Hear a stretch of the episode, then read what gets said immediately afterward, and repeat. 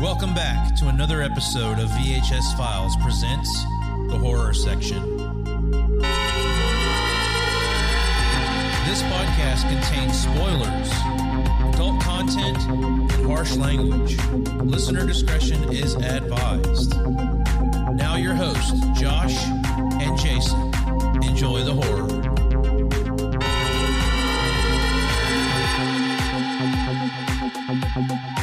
Hello welcome back to the VHS Files Presents the Horror Section, the podcast where we go back in time looking for the almost famous, a bigger quote, and the good, the bad, and the ugly in our favorite movies. This week, especially horror movies. Jason, do you know what today is? Is it my birthday? It's a special day. It's a special day, but it's not your birthday. Your birthday's coming up later. Oh, is it uh ch- ch- ch- ah, ah, ah. Happy Friday the 13th, everybody. we're coming at you with a bonus horror section episode today, and we're going to be talking about Friday the 13th, part six Jason Lives.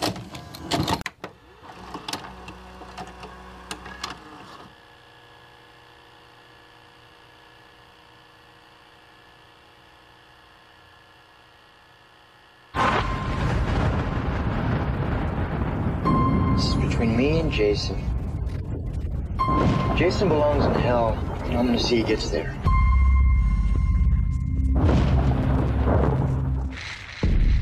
Jason's alive.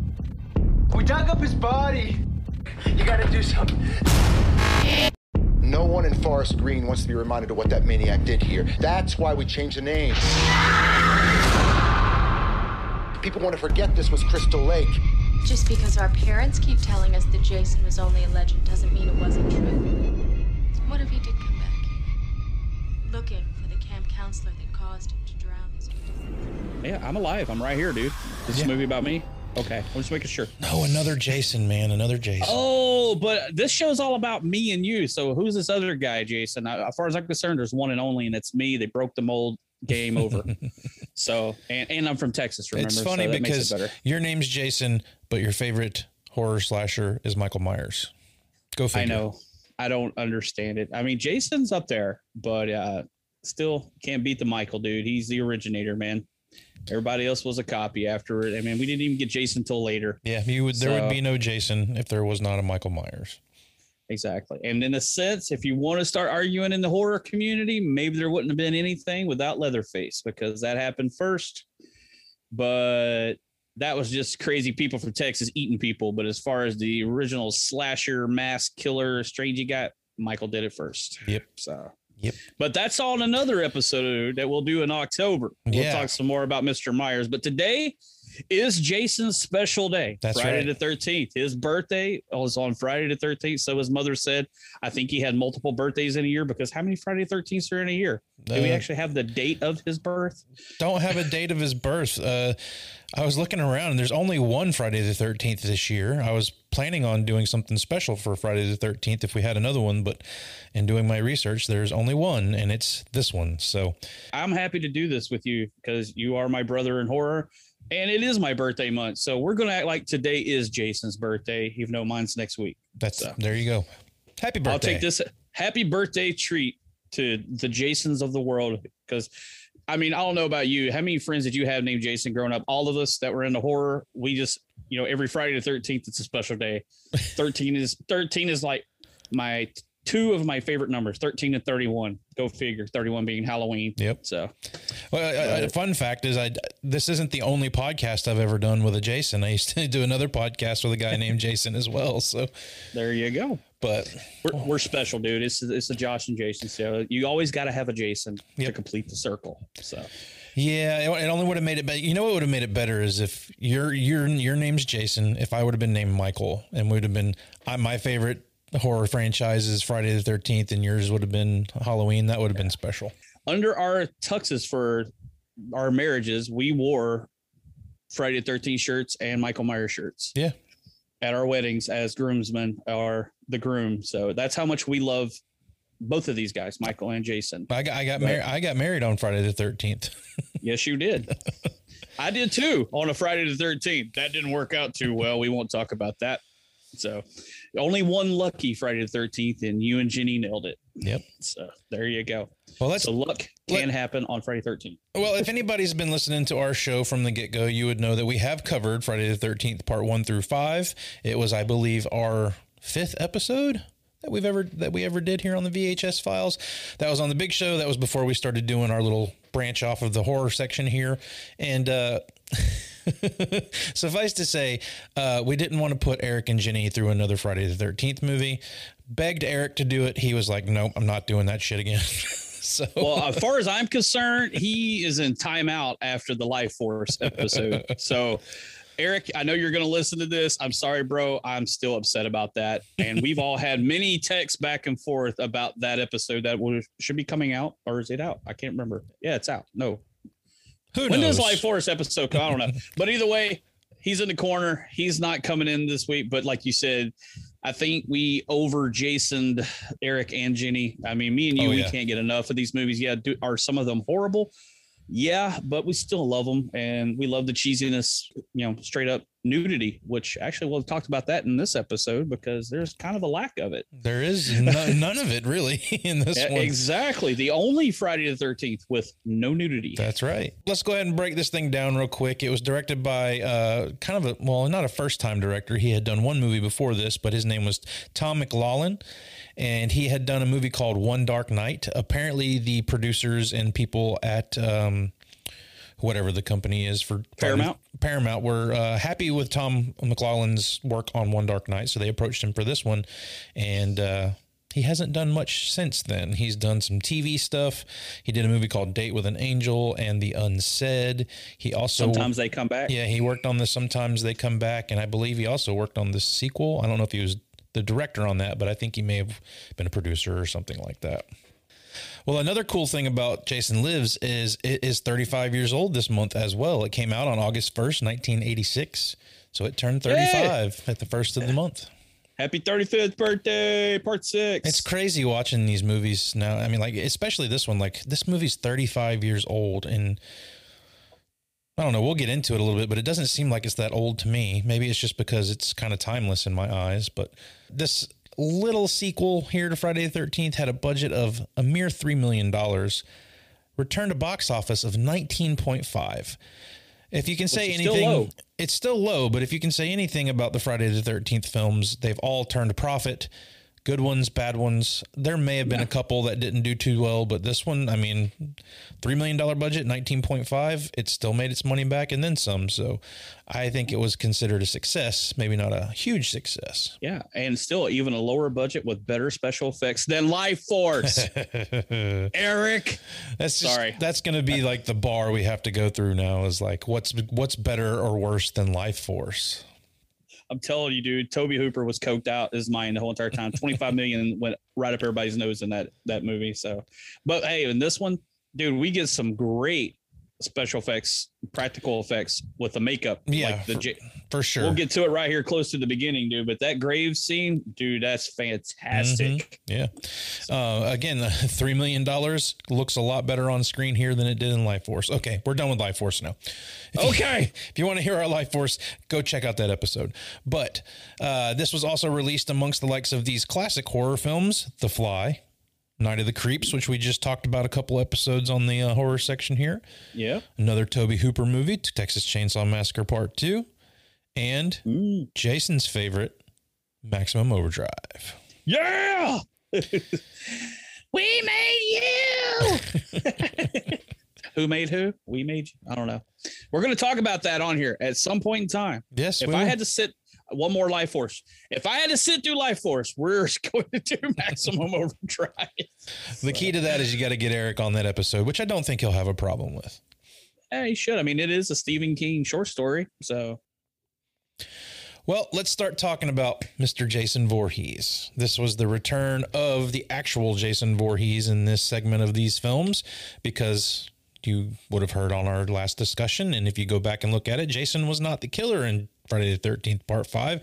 They were trying to go a new, uh, a new direction with a new beginning, quote unquote, with that one. And Jason was dead in it and he was not the killer. Well, this time they were like, no, the only thing we want to do on this is you got to bring Jason back because we want him as the killer in this one. Yeah, and that came straight from the top of Paramount Yep. because they lost so much money, uh, too much negative feedback from part five. Well, I mean, like you said, they were trying to just let's start something new. Let's make somebody else the new Jason, like the Tommy Jar, uh, Tommy Jarvis, Mhm. and it didn't work. I mean, Paramount's like, if you don't bring Jason back, you're, you're gone, Mister McLoughlin, whatever his name is. Yeah. Uh, you better bring him back. We want him in our movies, and it did. Like you said, a three million dollar budget turned a profit. So therefore, people love their Jason. Mhm, So- for sure. If you got to have him in these movies. And and and fun fact, I did a little bit of back back end research on this and was watching some interviews with the director and whatnot. And he said he had never seen a Friday the Thirteenth movie before he was approached to direct this one. Spent Wow. spent the entire day at Paramount watching the films back to back in prep preparation. And his Lucky. his first thought when he got to the producers, he said, "Listen, we got to do something fun with this. We can't keep going this same route that that that's, that's happened these past five movies. Let's can we do some tongue in cheek?" And they loved the idea, so they went forward with it. And I have to say, it, it works pretty well here. Uh, This this definitely revitalized Jason in a lot of ways, coming back to to Crystal Lake, bringing him back to life, and then the tongue in cheek aspect of all of this. I mean, it, it, from the get go, when this movie starts, it's all just like, okay, these guys know exactly what kind of movie this is. Let's play around, let's have fun with it, and let's just do something fun. Yeah, I mean, if you go back, uh, movies like this movie kind of, you know, inspired a lot more. movies. Like we'll take in, for instance, uh, Wes Craven's Scream, Mhm. where you're breaking the fourth wall. Yep.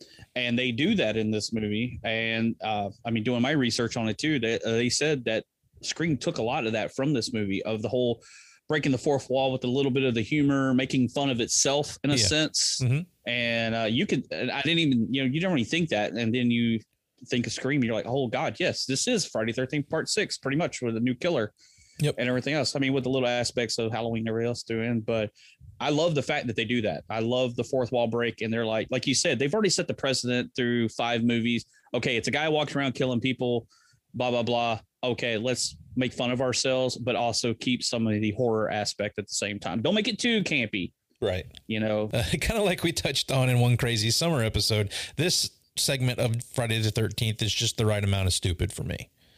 Oh God, yeah. Now they've I got love it. they get more stupid the later you go on past these movies and and it's not good. not good at all. But this one was it's hitting all the right notes for me.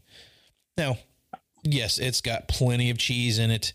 It's uh it's probably not what some people would consider a top tier movie, but in the rankings of the Friday the 13th series, this one's high up there for me. I mean, this one's setting the bar pretty high. I mean, it's great. I mean, even the critics, it's actually one of the better reviewed Right. Friday the Thirteenth movies out of all of them. Mhm. So, I mean, that's pretty good. I think maybe that could have been because they didn't do the gratuitous nudity that Right. every one of them has, but it's actually a well paced story and Mhm. everything going on. You get a, uh, some decent acting sometimes from some of the characters. So, I mean, it's not that bad. Like you said, could be worse. Sorry, and my machete just fell. So, if you, I know you guys can't see us at home, but me and Josh uh, were sporting our uh, hockey mask at the beginning, and I even brought in my machete, so we had to get Mhm. into character for this. But Right. luckily, I didn't just lose an arm from the machete that just fell. There's some acting in here that's pretty. I mean, there's some that's pretty bad. You know, like I kind of like the deputy. I'm not too big on him, uh, but we'll get into more of that era. But I mean, uh, Tommy, I like the guy that played Tommy, which we'd seen him in a few movies before this. Yeah, we'll, we'll we'll be talking about him a little later. Uh, and and you bring up, I mean, just the character of Tommy. I mean, you've got that was another thing about this one coming back is it's it's it's the Tommy. It's the end of the Tommy trilogy, is what they call Yeah. it here, where where they're bringing Tommy Jarvis back into the mix. I think with what happened in A New Beginning and where they decided to come back with this one, I think it was a smart idea to bring something back from those movies to kind of keep people a little, to make them feel comfortable coming back to a Friday the 13th film. Um, not just with Jason coming back, but with a character that we're all familiar with. It sort of negates everything that happened in the fifth movie. And interestingly enough, in doing research for this, I also found out they approached the guy who played Tommy in that one to come back for this one and he is a big time Christian, which is funny coming from the movie that he had done previously. But Oh, yeah. he was actually kind of into wanting to do this one because of if you if you notice there are little things about Christianity in this one and that was one thing Tom McLoughlin wanted to bring in was like gothic horror elements which you get from the beginning here, going into the graveyard. That graveyard is total gothic horror. Um, you know, coming in, uh, you've got Jason being resurrected with the with the lightning strike, and it's it's very big callback to Frankenstein. Oh, so, there's some Frankenstein Easter eggs in the movie too. Yeah. Oh yeah. and uh, but I think it all sets up this movie to be successful in, in a way to keep the people who love the franchise you know ready to go along on this crazy ride that they decided to do with this one bringing in the comedic elements and the tongue-in-cheek you know fourth wall breaking and all that because you've got your your your main hero from the past couple of movies then you've got your actual Jason Voorhees coming back to I was going to say save the day but uh, murder everyone. yeah. Well, I mean, and, and, I think this is the first time other than part 1 and 2 where we get a reoccurring character. Yeah. Like that too. You had the uh I can't remember her character's name, or she killed Miss Voorhees, and then she did show up at the beginning of part two, where she died pretty quick. Yeah, and funny enough, the original script for this they wanted to bring back Pam and Reggie, Reggie from part mm-hmm. five, and they were set to die off in the beginning sequence, and yeah. then they completely re, you know flipped the script and did something completely different. Yeah, I think like I said, I, I, think Paramount stepped in again. They were like, "Hey, we just kind of want to forget part five. Yeah, which other than bringing smart. Tommy back, you could almost act like part five didn't exist. You could go from part four all the way to part 6 mm-hmm. and Tommy just still because he's older, he's probably in his twenties at this point by the character look. Uh, yeah, I mean, you you can just totally negate part five altogether, and this is just a direct sequel to part four. Right because he's just you know, he he's fucked up. I mean, damn, he killed a serial killer with a machete mm-hmm. over and over again. He obviously probably has some sort of mental break, and he's been in a mental hospital with his buddy Alan, and yeah. they're he- headed to go freaking make sure Jason's dead. Right. Which so. the premise of all of that is really silly. You're inviting problems into your life by doing what Tommy is doing here. So he's obviously just still not right in the head, but he thinks this is what's going to help him get better is if he makes sure that Jason's been taken care of, that uh, Jason belongs in hell and I'm going to see he gets there is what he says on the way to the graveyard the eeriness of the old graveyard way out in the woods type feel and then mm-hmm. like you said he wants to make sure he's dead and he ends up digging up the grave I mean, you just know from horror movies, you're digging up the grave. You, I mean, I honestly expected him to open the coffin, him be alive. Yeah. And him just in a suspended animation, just waiting to be resurrected by being dug up. Mm-hmm. But we obviously find out no, Jason is rotted, full of maggots. Mm-hmm and everything. Dude, I love that grave scene when yeah. he digs him up, dude. It looks great. And, and, yeah, this is this is our first instance of where Jason is an undead zombie who's been brought back to continue his, you know, his reign of terror. Yeah, he's not a guy that's just hard to kill. I mean, that's right. what he basically was from I guess in the background of part 1 cuz he does show up, mm-hmm. you know. I mean, but it was weird they had him undead in the pond or the lake. Right. And he comes back, but really truly he really never died, I guess. Either that or he was resurrected, which we so much mythology into the real Jason. Was he did he ever die? Was he yeah. resurrected? Did they use the Necronomicon to bring him back? blah blah blah stuff like that. So in a sense, was he actually was he already undead? But this well, was he was really dead and buried. I don't want to so. get too much into my my theories on this because I do want to eventually talk about the remake of Friday the Thirteenth on the show one day. But I think that one could have gone, and it doesn't really set anything in stone. But they sort of hint at the fact that Jason wasn't really dead. He just that Pamela Voorhees had an episode and went after the camp counselors. It makes a whole lot more sense to, to for her to blame because Jason's always been like a mongoloid in all of the yeah. in all of this and whatnot. It would make a lot more sense for her to be upset with camp, camp counselors for not paying attention to him while people were picking on him or something bad happened to him and caused him to have a disfigurement or or or something like that that makes a lot more sense and sets up something to where he can come back a lot easier i think they kind of yeah. shot themselves in the foot with the original script for the for for Friday, for Friday the 13th and saying that Jason was killed in the lake or drowned in the lake uh, yeah. Uh, but i mean it didn't stop them from going down the path that they did with making this franchise and bringing Jason in being the killer but i think that could have worked a little bit better if they would have thought about it a little bit more. Yeah, it could have been just more like maybe they thought she, he had drowned, but she drug him out of the lake. Yeah, resuscitated him, and she was just a mom, you know, because like I mean, like you said, Jason was a mongoloid. He was a special needs kid, Mhm. And she already had a hard time, and then she almost lost him, and she just could have had a mental snap. Mhm. Like fuck these camp counselors. My son almost died. Yep. After the life I've gone through to take care of him to give him a good life, y'all just let him almost die. And then she said, "Fuck it."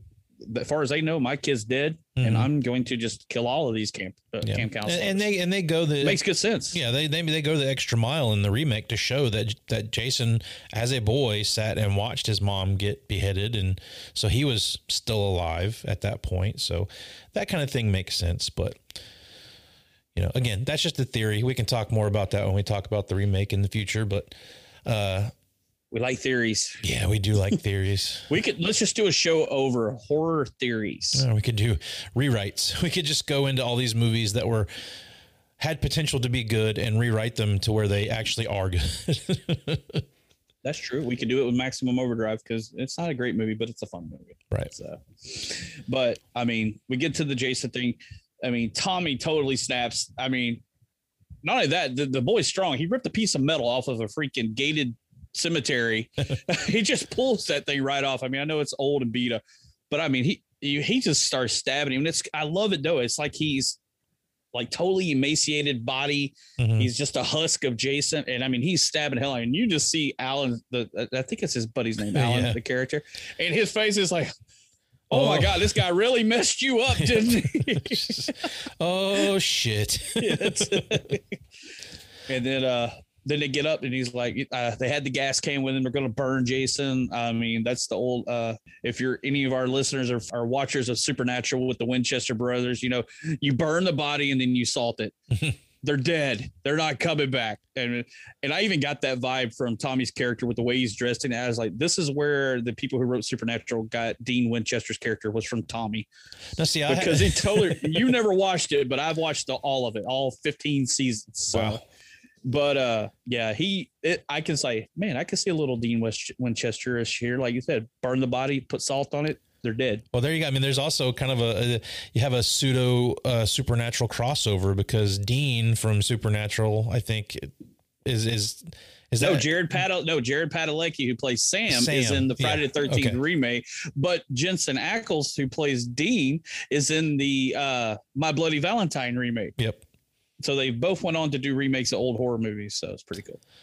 Yeah, I and I know Jenny probably enjoys watching uh, the Friday Thirteenth remake because most women love looking at. Uh, Oh, there, there's no doubt. I mean, anytime I'm talking about watching that one, she's like, "Yeah, I'll watch it." Jared Padalecki's in it. I say Jared Padalecki's in it. All the women like that, unless you're, unless it's my girlfriend, she's a Jensen Ackles fan. Yeah. so she she likes her knee. Uh, maybe one day I'll get around to watching Supernatural. I mean, if you, if you've watched all 15 seasons of, oh, I don't know, you like some pretty silly TV shows. I gotta say. Hey, I, lo- I love Teen Wolf too. I- I, thought that was cool, but there there are definitely some seasons in there that are not cool. But they even there is an episode where they do a pseudo Friday 13 Crystal Lake myth Oh, nice. where they're there. They do do that. I mean, they do that a couple of times where they kind of get into some of the horror movies, but not actually bring the character in. Mhm.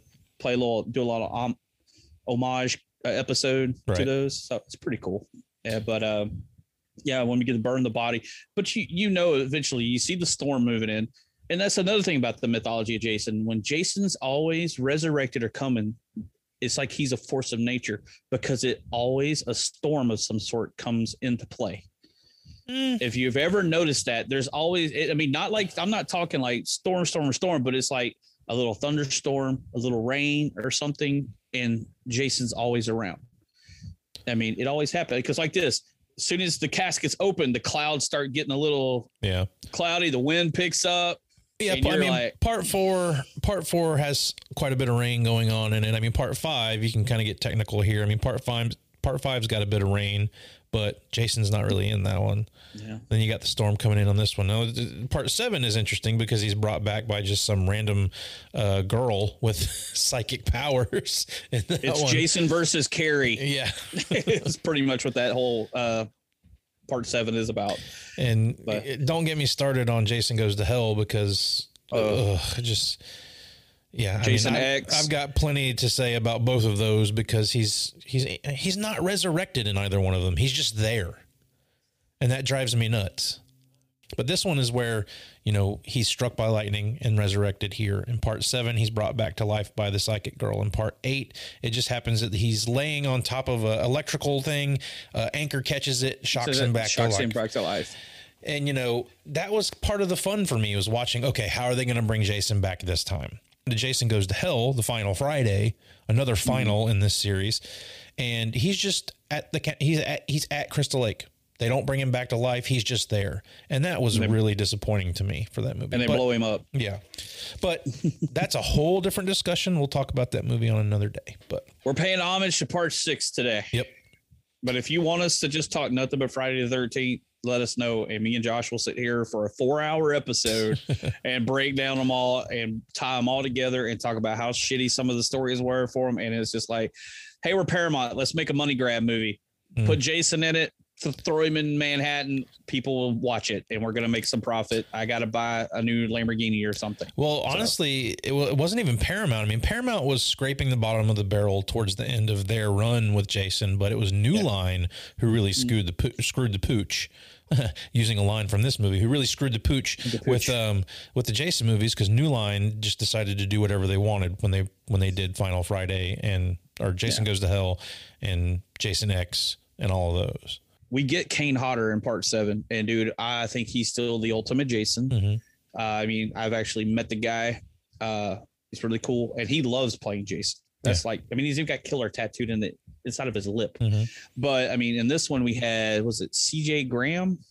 CJ Graham, Jay- there, there was an original. They had gone with somebody else originally. Dan Bradley, which Dan Dan Bradley. Bradley. was a stunt coordinator. I mean, that guy was pretty famous. I mean, he did coordinating for Spider-Man 2, 3, Mission Impossible movies. But I had read that the reason they changed the CJ Graham is because he was too fat to play Jason. Yeah, they liked CJ Graham being uh, CJ Graham. I think they said was like six two or six three. I mean, he was a towering guy. Very slender. CJ Graham is Jason throughout most of the movie. You can see Dan Bradley as Jason in the Paintball scene. paintball scenes. Yeah, and you can tell. You can tell he's got a little bit more of a portly midsection. Yeah, because you think about it, you can't have a fat Jason. He just got out of the ground. Hmm There's no extra meat there. Right. so come on, man. The worms and everything have been feasting on his body since part four. You can't have a chubby Jason. so there is no, he's not dead and bloated, dude. He, he already went through that stage. He is freaking rotted and half chewed up. What what I want to bring up in this opening, other than the fact Jason coming back to life, is this is where we start with some good gore. But when you've got Alan who runs up and smashes that shovel on his head, and then he just turns around and reaches straight through his torso, his heart comes out the back. Oh, yes. That's when you know you're in for some fun with this movie.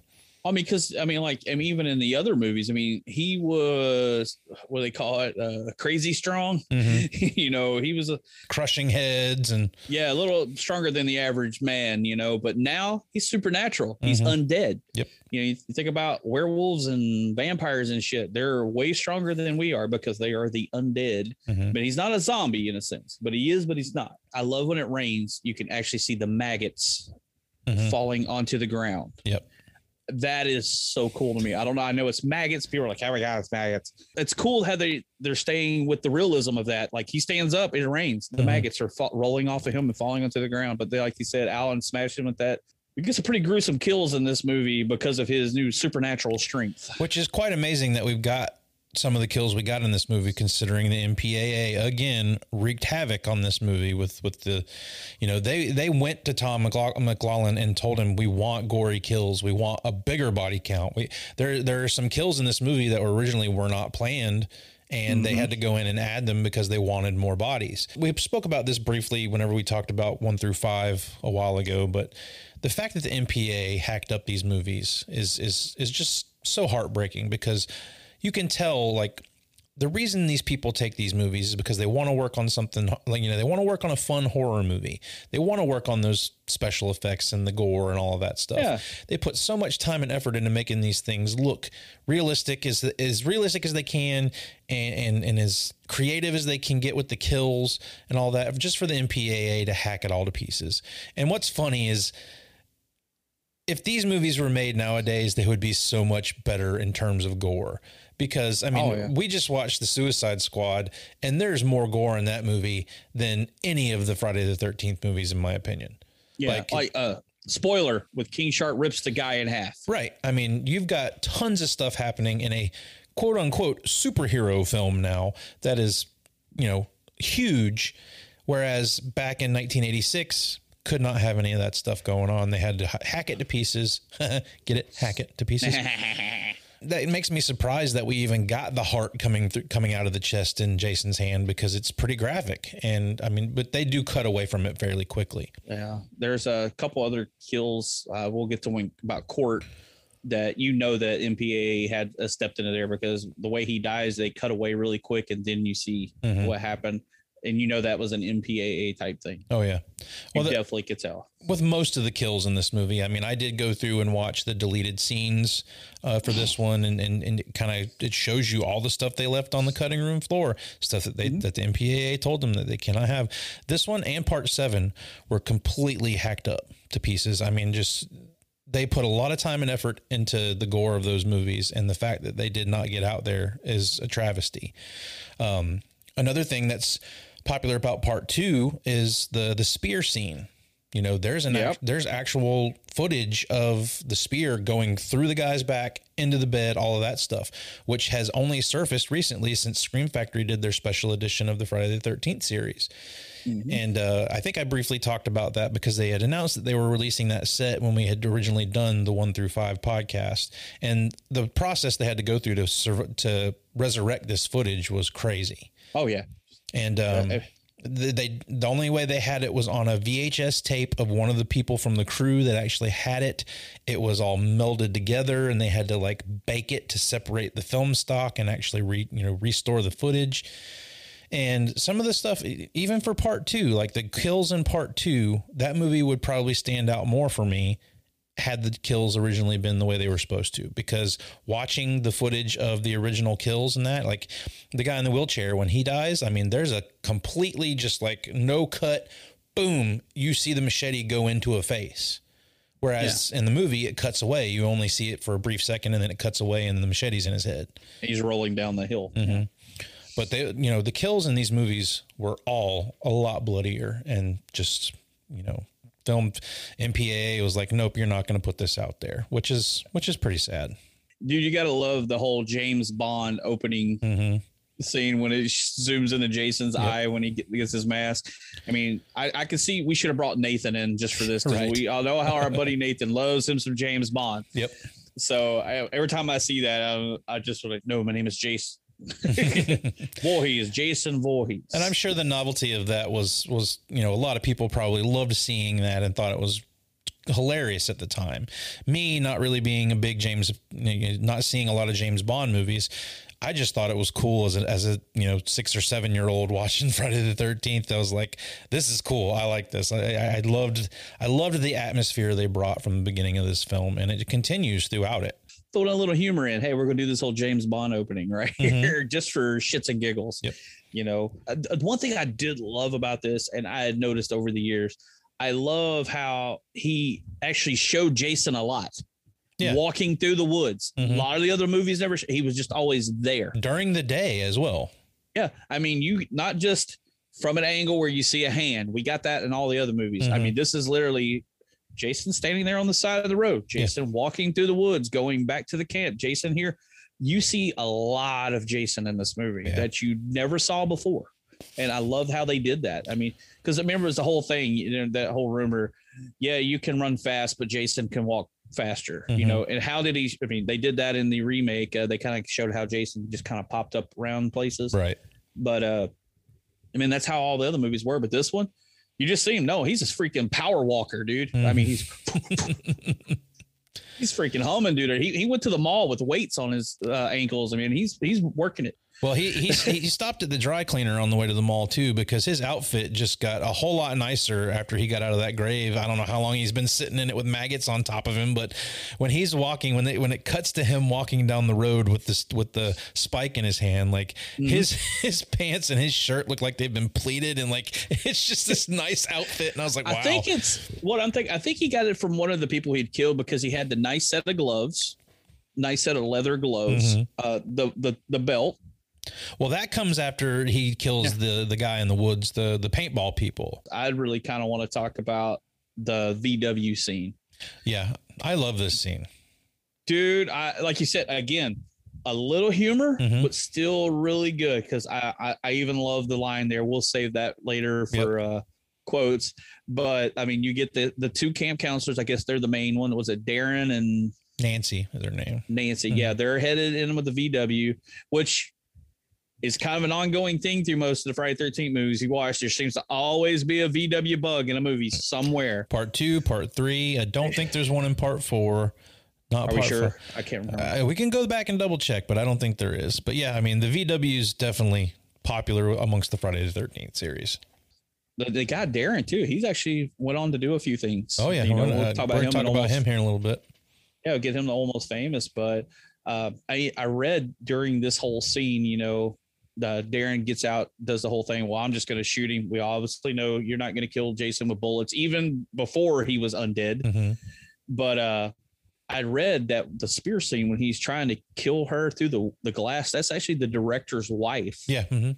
And he actually almost hit her with the spear. Like he almost impaled her with Yeah. the spear. It was accident. Yeah. But uh Well, the, the the the guy, the stunt guy, was not accounting for the fact that whenever he would hit the window, he would get resistance from that because it was It was just supposed to. Yeah, it was just supposed to go through and hit to the head of the the driver's seat.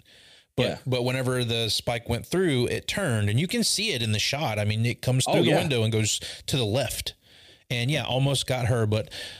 Thankfully, uh, that was a close call, but from what I understand and to hear the director talk about it, there was no real injuries on the set. This was a very safe shoot. Uh, that was just a very close call, but yeah, he almost got her with that one. Well, the, uh, I read too. It's like the guy that uh, CJ Graham. They got they got him from a local place. He was doing some kind of show, and they brought him in. Hey, this guy's tall. He's he can handle himself on stage, and that's Mm-hmm. where they brought him in. He had no stunt, nothing before this, but he was mili- He had military training, Right. and they said they think some of that had to do with that because you're taught to follow your target. Mhm. So they think it was just a lot of the windshield and some of his instinct and not knowing that, hey, I'm going to have to go this way because he wasn't a stunt guy. Right. You know, he wasn't used to breaking glass with things and knowing what they're going to do, you know. And they said a lot of that might have incorporated into the almost accident we had. But I remember I remember seeing the movie when I was a kid. I thought she was dead. Yeah. But no, And then- she's not. But her death scene is great. Uh, Dude, just an, I love another another tongue in cheek moment, another wink at the camera with the whole offering Jason money and credit cards, and then American Express. Don't leave home without it. you know, In this case, you can because you, you can't pay off Jason. He doesn't accept American Express, only Discover. not going to do you any good in Camp uh, Camp Crystal Lake. Um, another fun fact about this movie is it was shot in Covington, Georgia, which is about an hour and a half drive away from where I live currently. Uh, yeah. and and CJ Graham was I don't know if he was a local I don't know if he was born and raised there but he was living in Covington and they noticed him in the town one day and and he had played Jason kind of like you were talking about they he he, he he dressed up as Jason for something and that's when they turned him on to the director and the director brought him in after they weren't happy with Dan Bradley and you know he he went on to play Jason, but a lot of the downtown stuff was shot down in downtown Covington, and then the camp, uh, Camp Forest Green. It's a, a I don't have the name of the actual camp in front of me now, but Oh, um, hold on. it is It is Camp Daniel Morgan. yeah, and it is Yeah. still here, uh, and I plan on visiting that as soon as I can, uh, just because I mean. Just the fact that it was the location where one of my favorite Friday the Thirteenth movies was was shot. I live not too far away from it. There will be a road trip happening in my future.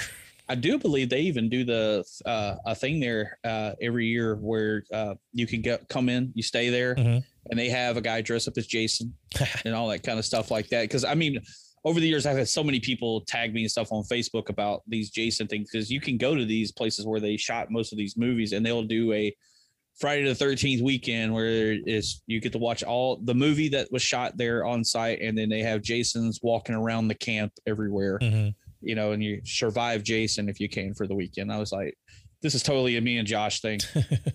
we totally need to go do this. Yep. so, uh, either that could they hire us to be Jason? I don't know. I think we might be a little too portly. we would get the Oh. Dan, we would get the uh the Dan Bradley Dan treatment. Bradley treatment. you guys are a little too big. Hey, that's the problem. We need to walk. We need to do some walking, shed some pounds. So Yeah. let us walk around We'll and do, kill. Uh, we'll do our. Jason Voorhees workout. Oh, there you Speed go. walking.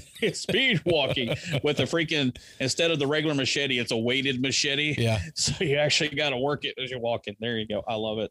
It's also the only Friday Thirteenth where kids show up at the freaking camp. I was going to bring that up. It's the only one with children. Yep. Like not, not I mean, not camp counselor, teenage kids, like little kids, because that's what these camps are for. Yep. I don't think I ever even let that sink into my head that we never see children Yeah. until I mean, this one. uh, you know, and they're going tongue in cheek with this one, but they're also upping the stakes. I mean, you're actually bringing children to the camp now. That's another aspect of this that was interesting was seeing Jason, how Jason acts around children, which, That's a whole mythos thing too. yeah. So funny enough, I mean, you get through this movie without any child and uh, casualties, which is a good thing for most people, but you know, I don't know. I think nowadays they probably would have let him kill one kid. probably it's, Yeah, it's it's definitely something they would consider I these days. I think after Pet Sematary, they were probably like, Mm. shit, they killed kid in that movie. Why can't we kill kids in our movies?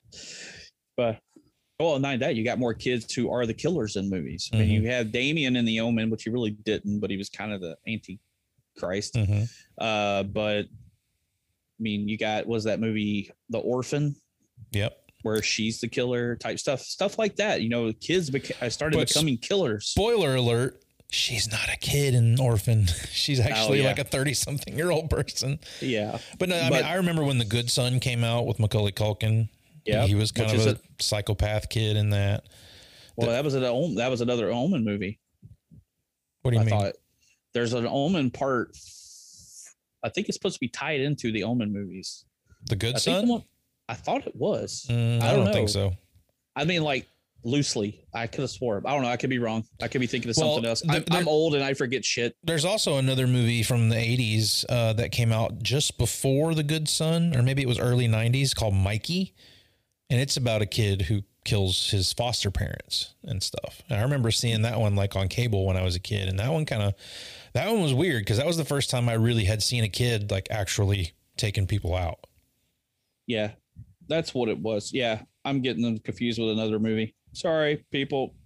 Don't take my horror card away from me. I'm just running movies together in my head. Like I said, we get here with the camp and the kids are showing up and they were talking about, you know, you think that's scary because they start talking, Megan and them start talking about Jason Mhm. and all this stuff. And he said, but you know what's scarier? you see the bus of the kids Yep. pull up. But before that, we get the fourth wall break Yeah. with the caretaker hmm and I love the caretaker. I mean, it kind of sucks what happens later, but his little character is like you said, it's a it's a little little comedy, a little humor in it. Yeah. He kind of brings that right there at the beginning, but he's our fourth he's our fourth wall break that we get. And Yeah. I love that. Yeah, that's another another wink at the camera, and it's it's great. I, I'm I'm definitely laughing when that stuff's happening for sure. Um, one thing I you know, like I said, they added some some kills to this because they wanted a higher body count. Uh, Tom McLoughlin was actually planning on having 13 kills as another sort Yeah, I of read that. tongue in, tongue Yeah. in cheek thing. But the the caretaker guy wasn't originally supposed to die. They added that later, and then the couple. But there's a reason. Yeah, there is a reason. And the couple in the woods that see Jason killing the caretaker was Yeah. was added later, which honestly, like you could get rid of all of that. Like you didn't have to kill the caretaker, you didn't have to kill those people. They don't even need to be in the movie for his that's the one thing like I don't I think they're pointless. Like I, I didn't need Dude. them there. Let's uh make love under the stars and I'm gonna propose to you. Mhm. And then they get killed. Well, what's fu- what's funny about that scene though is they kind of do a role reversal there, and the guy is upset because he thought that she or she thought that he was only bringing her out there to have sex with her, And he's like, Yeah. I'm sort of hurt that you thought I would only bring you out here to do that. Like I, I really kind of noticed that this time around watching it, and I thought I it was pretty headache. funny. Yeah, I have a like, headache. No, I got a headache, and yeah, I was, I thought it was pretty funny this time around. But they're, Yeah. they're still like, if that wasn't there, it wouldn't have bothered me. That their, their whole scene is pretty pointless. Well, I love talking about campy. This this is our campiest part of the whole movie. Mhm. Is the whole paintball scenes with the uh you had the, the Yeah. two guys, There's Larry and Stan. Dan and Yeah. Roy. Mhm. And then the, the girl that shows up. All right, I know Jason's undead and shit, but is he climbing fucking trees Yeah, and shit? Because the way he just comes down military ninja style Mhm. and, and then cuts both of their heads off, like bam, bam, done. three, but three, of all three of their heads get cut off at one time, not just two. Yeah. All three of them. Yeah. He gets all three up. But yeah, I was just like, dude, really? And then we meet the asshole guy in the middle, chauvinist pig guy. Uh, he was like, no, because the girl had shot him earlier. Mhm. like, women, she should be in the kitchen and blah, blah, blah. Mhm. blah, blah, blah. I'm an asshole. And he's got a machete. So you kind of see the foreshadowing. Yep. You got a guy with a machete. So Jason's got to get a machete. And then the, you know the kill where he gets thrown into the tree and there's a smiley face when his head. I mean, again, I'm I'm just I'm laughing But my the- ass off. but that was funny. But you know, the part I laughed at harder was the fact that he's still holding the guy's arm with the machete. And Jason tilts his head down and looks at the arm. hmm like just has that and he's like really? Wow i just ripped this guy's arm off. But this was another case where like they put a whole lot of time and effort into that that three headed uh, decapitation. oh yeah. And uh, unfortunately, you can kind of see some of the movie making magic in the movie, um, depending on which way you watch it, because you can see the wires pulling the bodies down and stuff. Um, But they went through this whole thing about making this this setup to where Jason would hit them with the machete, the heads would fly off, and the bodies would fall down, and the blood would spurt and everything. And again, MPAA was like, nope, you got to cut that shit out of there. We're not going to have it. And I don't think the full the full thing they wanted to do is in the deleted scenes, but you definitely get the heads falling down, the bodies falling over, and all of that. And yeah I would have loved to have seen that on screen. I mean, th- these are all things that I like would have left bigger impressions on me at six or seven years old watching this movie. yeah and i even love roy he's kind of the nerdy guy and he's walking through the woods He's And gonna he kill starts me. shooting. i just love the fact that he shoots jason with a damn paintball gun Mhm.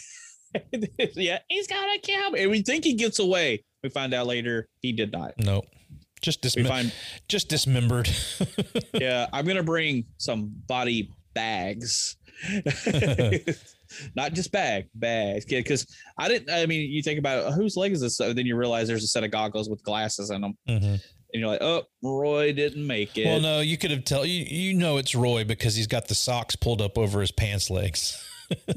yeah that's true that's true Now you, But, you uh, brought up the the fact that there are kids in this movie, and that's one thing I wanted to talk about. Is you got the one little girl who's kind of a constant throughout this, who is seeing a scary man and going to the camp counselors. Did you notice that when she's introduced, they ask her what her name is? Did you catch? Did you, did you catch all of this? Because I kind of, after all my time watching this and knowing that they're doing these callbacks to movies and it's all tongue in cheek, did you catch the little girl's name? The girl's name is Nancy. She sees a scary man, and they're like, "Well, where was he? He was everywhere." Like, there, like nightmare on elm street is yeah. absolutely a callback to Freddy. I don't care what they say about it. They were referencing Freddy in this movie. yeah but everybody thought that's what it was since they were doing all these little easter eggs to all these other stuff that's what that was but he says no i didn't even actually think of that Hmm. and i'm like are you bullshitting me really It's, Come on. It seems to be pretty obvious when you when you watch it now because as soon as it started, as soon as all of the explanation for all that started happening, I was like, Nightmare on Elm Street. Like they they say everything except Freddy and all of that stuff.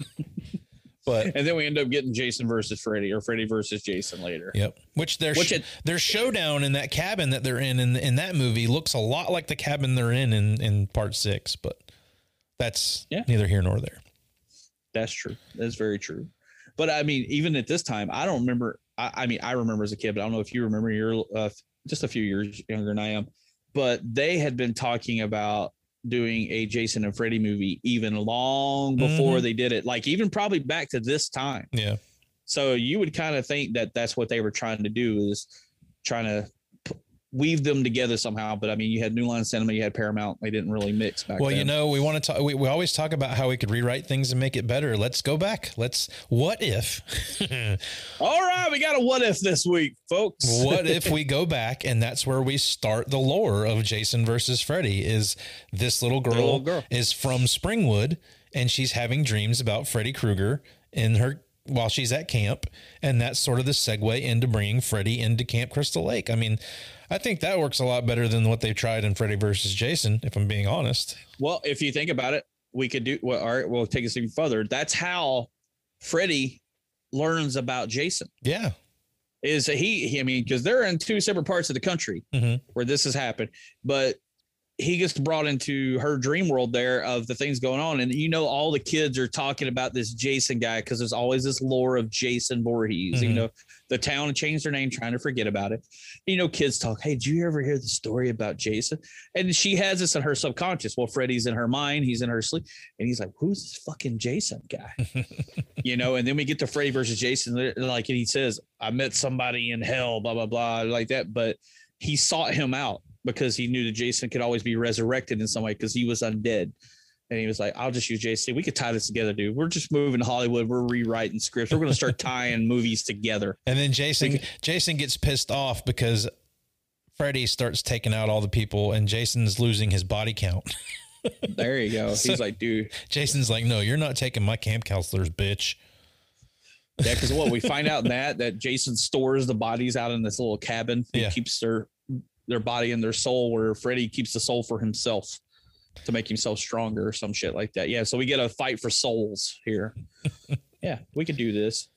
And then they end up running into Michael Myers. And Jesus. we could go on forever. and then Ash, and then you got Ash versus all the Basically, the way Jason is brought back, he's a deadite. yeah. And they've talked about that for years. Jason is a deadite because in one of the Well, I Uh, Jason you've got, goes- you've got the Necronomicon, Necronom- and Jason goes and- to hell. goes to hell and the dagger. Yep. Maybe Michael's a deadite too. Maybe they're all a form of a deadite. Nash just got to kill them all. Yeah, and then when they all go to hell, then they got to put up with fucking Pinhead. There you go. We're gonna make this all work. Well, let's talk about some cast members. Almost famous. I know that, dude. I don't know them. I know her. You, Haven't you ever heard of that guy? What, what's? That guy who was in that movie that was out last year. I'm sort of famous for being almost famous. Okay, I think uh, me and you are going to have the same thing here. Are you sure? Maybe. You sure? I'm going Tony Goldwyn. That's who I wrote as my number one almost famous. the main thing is because I automatic. I mean, I don't remember him from this. I remember him from his other movies, and then when I happened to watch this again, I was like, "Oh, look, it's the guy from Ghost, Ghost. Absolutely the guy from Ghost. the asshole from Ghost." Yep. But he's uh, surprisingly, after looking at his filmography, he's been in quite a bit of stuff. I mean, Kiss the Girls, The Last Samurai. He was in the remake of the House at Last House on the Left. The Belko experiment. Did you remember? Did you watch that? I did. I I thought that movie Mayhem was better. Have you watched Mayhem? Maybe I, I don't think I've watched that. Okay, I like the Belko experiment. I thought it was pretty cool. I've seen I've seen both of them, but I think Mayhem is the better movie of people trapped in a building trying to kill each other. But and it's got Glenn from The Walking Dead in it. Yeah. Well, my second one was Alan Blumenfeld. Blumenfeld. He's Larry, the guy that gets killed with the in, in the paintball thing. He's the chubbier guy. Okay, I'm not familiar go- with him. All right, look him up, dude, because that guy was in The Ring, Inner Space, K9, Heartbreakers, Jingle All the Way, The Interview. He was on Matlock, Growing Pains, and Stargate Atlantis. Hmm. I well, I did not recognize him from any. I mean, I probably haven't seen a lot of that stuff. I've seen Inner Space, but his his cast his casting in Inner Space is listed as man with camera. So that's probably why I don't recognize him from that movie. Well, I remembered his face because uh, I was again going back and you know 10, 15 years after watching this movie and seeing other movies. Oh, I've seen that guy in other movies. But they, what was funny is they talked about the biggest guy in it was the guy that played Alan because he was in that Welcome Back Kotter TV show. yeah, That's what he was well known for. which I've never But- seen that, but I did see that he was in that. Um, But you got Tom Matthews too. I mean, Tom Matthews. eh, I I know him from this and Return of the Living Dead Part One and Two. That's really about it. That's it. That's about all I know. And he too. and, and but funny enough, he's actually made some appearances in these independent Friday the Thirteenth films on YouTube. Have you watched these? Oh, the, yeah. the Never Hike Alone series. yeah, didn't he end up doing this stuff for Tommy in the video game too? Maybe I think he did. he probably did.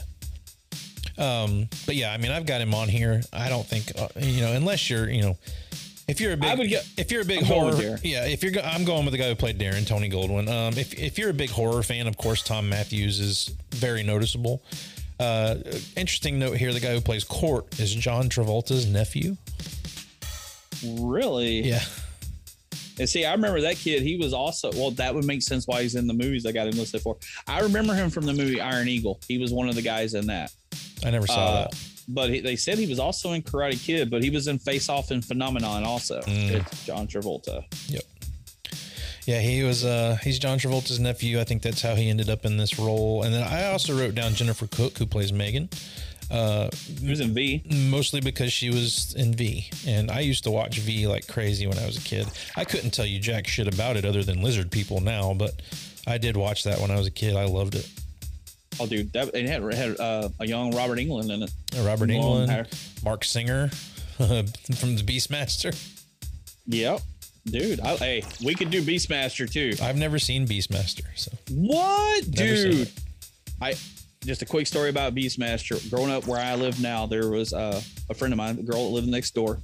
Dude, she had that on VHS. We either when she was in, when I came here to visit, I'd go stay over there. Her mom would make us cookies and all that kind of stuff, kid stuff. But she would let us watch Beastmaster and The Secret of NIMH. I've never All seen right. either one of those. All right, dude, The Secret of NIMH is fucked up to watch as a kid because it is a scary ass damn cartoon about mice and rats and owls and shit. but if you Beastmaster has got nudity, Yeah. everything else in it, and her mom just let us watch it. Yep. But I love Beastmaster. Made me always want to uh, buy a ferret. That's the reason I've always wanted a ferret is Beastmaster. I've had So, I've had Beastmaster in my Amazon Prime watch list for ages and just haven't watched it. And I think it's because now at this point I'm saving it for like talking about it on the podcast so that way I can be like this was my first watch and here's what I thought about it. Cuz we all, you know, if you've listened to this show before, you know I li- I love Conan, I love all that kind of stuff and Beastmaster probably right up there, dude. falls right into the same category as that, but I'm just wondering how I'll feel about it as an adult considering I didn't see it as a kid. yeah, get uh, a young uh, Rip Torn. Yeah.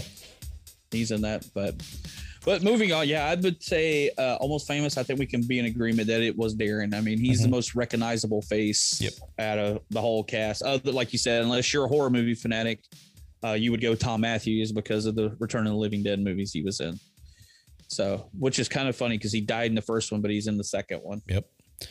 And what's funny is also he was cast in this for Tommy, and um, the director did not did not know he was in Return of the Living Dead.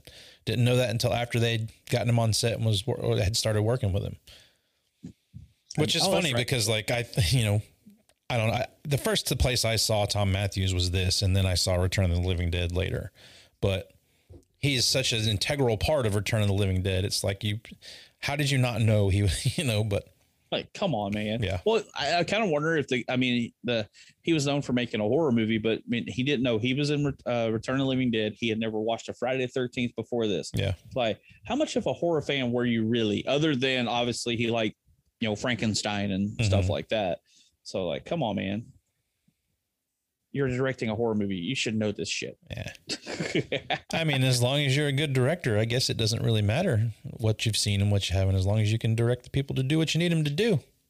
Yeah, make them do it. Let's write a good movie. But one thing that kind of bothers me on, on this movie is how Tommy starts linking Jason to all this occult stuff, and he's I mean, even so much as he's buying books on the occult, and and somehow figures out that Jason's got to be returned to his fi- his original resting place, and we don't get any explanation for that whatsoever, other than the fact that he read it in a book, from what I can understand. Yeah, and the name of the book is Manual of Occult. Yeah. It's literally occultism for dummies is what it should really say Yeah, on the pretty front much. cover. I picked that up at Barnes and Noble back there in the corner with everything else.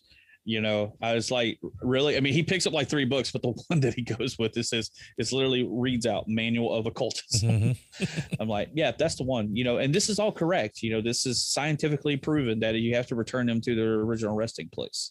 And the other thing I think is really interesting here is you've got Tommy back with this, and you know the people in the town know him as the kid that's family got butchered by Jason Voorhees, and now he's back. And then we haven't really touched on the fact that Tommy does go straight to the police after Jason is resurrected. He sees, um, you know, uh, Sheriff Garris. And Sheriff Garris is a hard ass from the word go. Uh, has some great lines in this movie, uh, but you know it's it's one of these things where they even kind of play with the original idea of making Tommy the killer. Is what if Tommy is the one going around doing all this shit, trying to make people believe Jason Voorhees is still alive? I do really like that aspect of it. Yeah. Well, that is true because they start everything that starts happening. They basically blame it all on him until later in the movie Mhm. because the we find it right here at the beginning. The sheriff's daughter Megan is totally got the hots for Tommy, dude. Yeah. Like, I mean, she is totally like, I want this guy because it's obviously the whole thing of my dad hates him. I want him more. Yeah, and he's he's a bad boy, and I'm the I'm the the the The sheriff's daughter. sheriff's daughter who's not going to follow any of the rules. Yeah, Yeah, it's kind of like the preacher's daughter, Mhm. you know, the whole thing. Yep. But uh, I mean, yeah, because later you find out that yeah, all this killing's going on. They're trying to blame it on him, but then she says, "But he was with me." Yep. When I think that's when they find the uh, camper turned over with Cort Mhm. and his girl. But, which we uh, didn't really touch on. I mean, that whole scene with with Cort and Nikki in the in the RV. Again, like your your prime candidate for your gratuitous nudity in this, and they do it fully clothed. I mean, Yeah, and what's funny, she was actually up for a role in part five, turned it down because they wanted her to be nude. Yeah, and I think And- I think Tom McL- McLoughlin actually approached her, and this was like, "Hey, what do you think about doing this topless?" And she was like, "Nope," and he was like, "Fine." He he did not push the issue with any of the nudity, even though they were trying to go for it. Like I think he had a big hand in. I don't want to go gratuitous nudity with this movie. But you, Yeah, I mean- you don't need it. I mean, it, this movie works just fine for what it is without it. But that's what you expect from a Friday 13th movie. That's uh, everybody's watching it for kills and boobs. Yeah. And what a lot of them you saw Bush too, because they went full frontal on a lot of these too. Right. But uh, I mean, that's kind of what they were expecting. But I, like I pointed out earlier, I think that's why the movie got better reviewed uh, as some better than some of the other ones because they didn't go with that. They went with a little camp, a little break a fourth wall, a little seriousness, and it worked. Yeah. I mean, it's not a bad Friday Thirteenth movie Mm-mm. compared to some of the others. I mean, some of the others, like we said earlier, they're they're barely watchable. I mean, did, didn't you almost walk out of Jason X?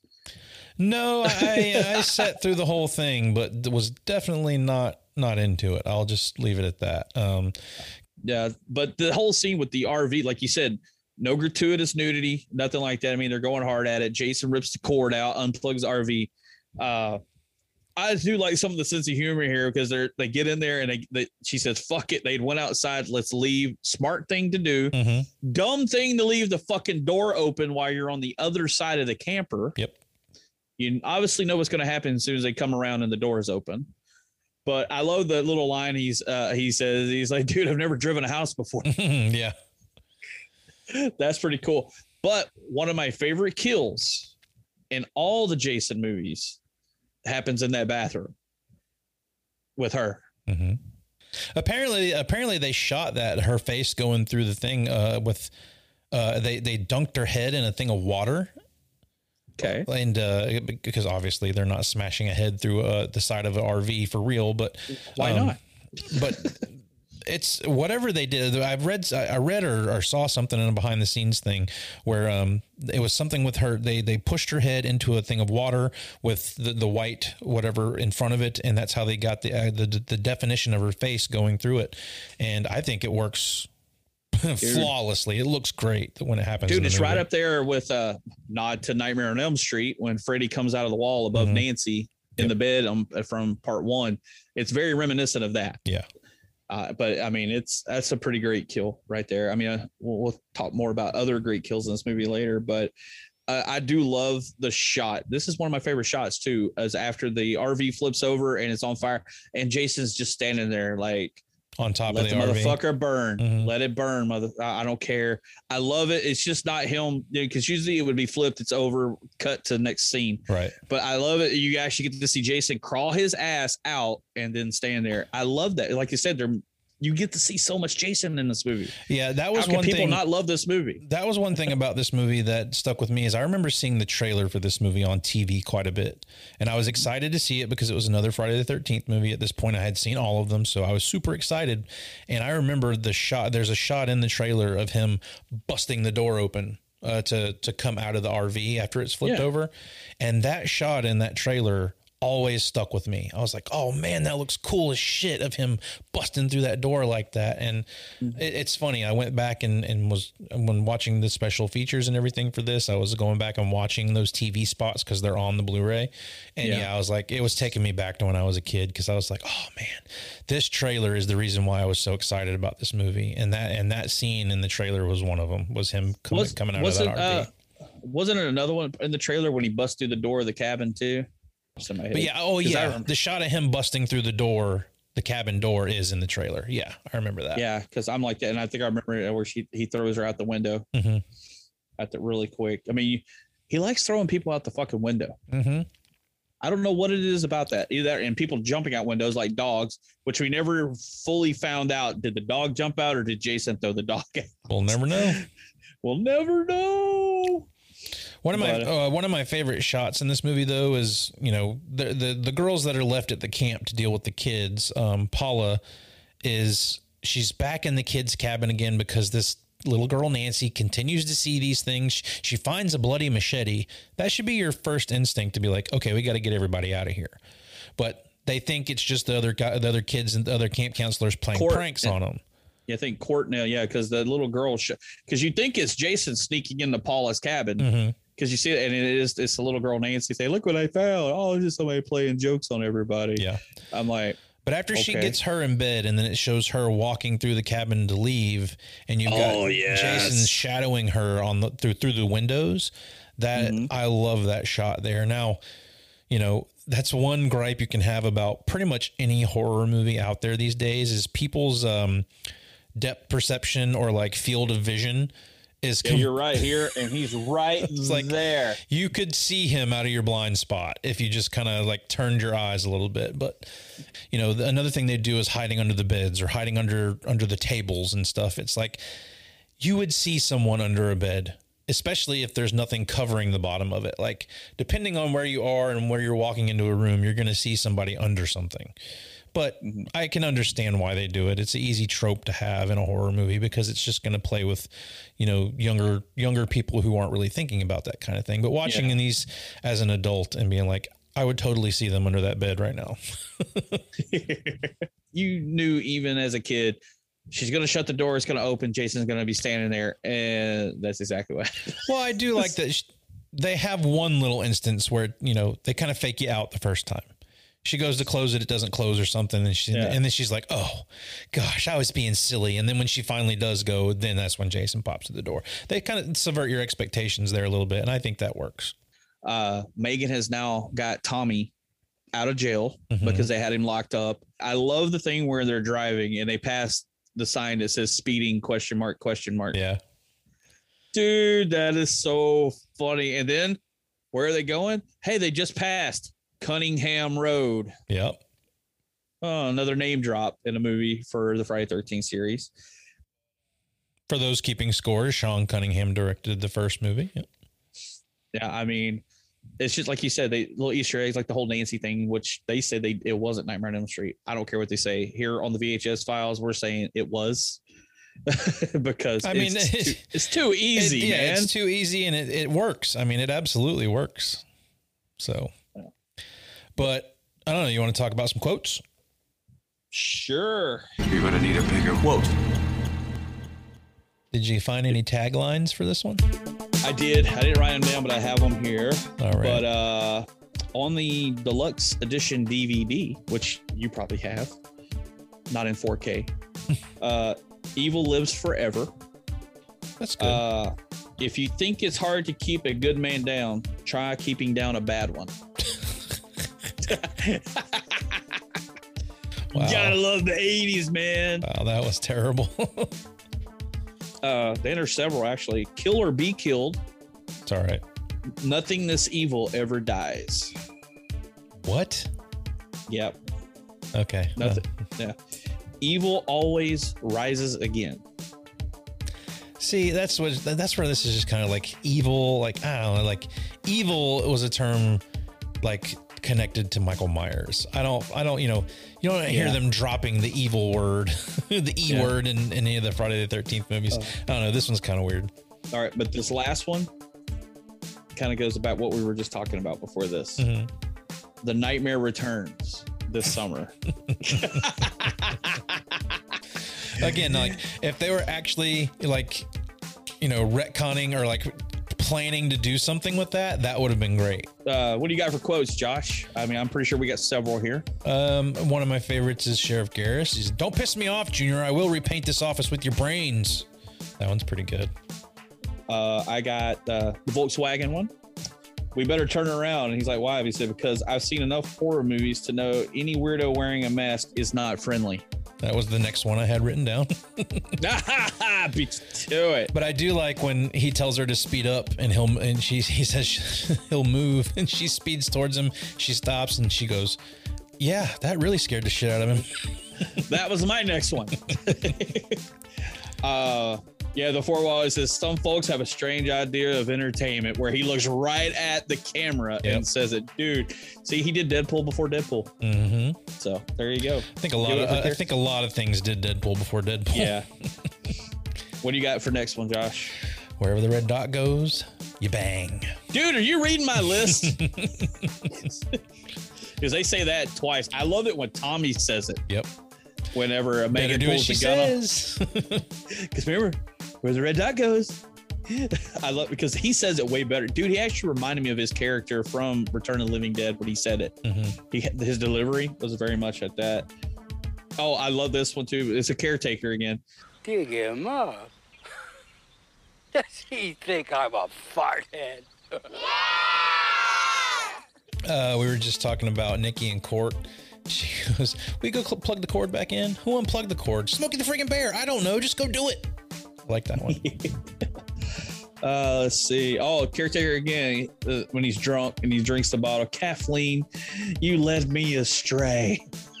Or- He's talking to the bottle like it's his girlfriend. or, darling, you're gonna be the death of me. and then next Yeah. next shot, bottle in the neck. The other thing about the bottle in the neck is you see the blood pouring out of the mouth hole on it. That's also pretty funny. Yeah. Uh, this we have we're about to this part of the movie. Says, "Come on, hot, let's let's go. You drive, I'll navigate." Uh, I like when they f- they're they're in the kids' cabin and they're like, "Oh no, it was just a dream," and she says, "No, it was real, just like on TV." Oh, oh, the, we're, uh, we're talking about the kids later in the cabin, dude. That, that those two boys have a couple great lines where they're under the bed. So, what were you gonna be when you grew up? yeah, and then what do you think? I think we're dead meat. Yep. those two, those two kids had some good ones. Or oh, when the Tommy yells at him, "Come on, maggot head!" Yep. Come on, you That's pussy. That's about all I got. That's about all the quotes I got, dude. We were like going literally down each other's list, Mhm. one for one. So I think Yeah, that's this one good. this one definitely has quite a handful of quotable things in it for sure. Well, I mean, you've got Tommy who's figured out that he's got to get Jason back to his original resting place. Um, you know, he's already taken out the girls at the camp. You got he's twisted Nikki's head off or Sissy's head off. Um, and then I love that we don't see what happens to Paula. You just see blood everywhere. Like when when they actually find her, like the, find the cabin that he she was killed in. There's not even a there's blood everywhere, but there's not even a body anywhere. It's like it's like Jason put her in a blender and just let the blender. go. Dude, it totally looked like the cabin from Evil Dead 2 when all the blood starts shooting out of the walls. Yeah. That's it. That's literally what that cabin looked like. I also love when he when he snatches Sissy through the window and her her uh, slippers fall off. Did you notice when she was pouring that beer? You can hear it hitting him. When it's pouring out, you hear it like it's like hitting like skin and popping because the window is way down there. The ground is. Mhm. and you wouldn't hear it, but you can hear it. It sounds like she's pouring it over the top of somebody's head. So Jason was there getting a beer. So, but th- I, I love the fact that she. know. I still love the fact that because it's a side shot and he, he just jerks her right out of the slippers. Like the slippers don't even move. Yeah. You, you know that the, the the special face guys probably just put nails through the bottom of them. Here, Jason's going to pull you out the window. It's going to be okay, but your slippers are going to stay. so, I was going to say now the cops have finally showed up at the fucking camp. That's They- where I, that's where I was about to start. Is yeah, eh, they finally understand it's not Tommy, Mhm. and everybody's showing up at the camp and everything. And I, dude, that's the thing about the Jason movies, even through the other ones, he can use anything at a camp or whatever to kill people with, Mhm. and he can hit you at a hundred yards with a fucking throwing dagger. yeah. While you're in a full winded sprint, he's gonna hit you right between it. Because, dude, when he kills that freaking uh cop on the dock with that little throwing dagger, I don't thing. even know if it's a throwing dagger. It looks like a dart or something. Like It looks like a it looks like a throwing spike, like something that you would throw into a tree or you would hammer into a tree, because they were slid into that belt that he had. The Uh-huh. thing. Which and and I- the thing he pulls him, the thing he pulls it out of has like little fishing lures and stuff on it. It's something he got off the guy he killed in the woods, the the, Yeah. the machete guy. But yeah, I don't know. But dude, I mean, nails him. He falls into the boat. But that's that's the thing is like Jason kills people like fucking Bruce Lee and shit. Mhm. He can throw a he can throw a ninja star from a mile away and kill you if he wanted to. This is another part where they you know, cut things out because he smashes the other guy's head. In the original cut, you see the head actually pop open and stuff squirt out of it, and they had to cut Dude. that out for this. I love the fact when Sheriff Garrett tri- trips over that dead deputy's body, and it's not blood. You actually see like the snot that got pushed out of his nose Mhm. running down there. It's like green gooey. I mean, they were doing some detail work there. I mean, because most people, it's just covered in blood out of his eyes, out of his nose, out of his mouth. But they even had you know some booger snot, Booger snot. booger snot running up out of his nose because he squished the snot right up his nose like a pimple. I have to say, Sheriff Garris, you know, he he gives Jason a fight. I mean, nothing he does to Jason is anything that's gonna that's gonna hurt him. I mean, we've seen Jason take plenty of bullets, and well, the fact he's shooting him with a shotgun this time, not a regular gun. yeah. So, But when he's he- actually moving him. I love when Garris, you know, Jason hears uh, Megan calling out for him, so he goes after her, and he decides he's got to protect his daughter, and he grabs that damn rock and starts smashing him in the face with it. Yeah. I think that's pretty cool. But let's what go ahead. happens to? Let's go ahead and get into him. Top kills.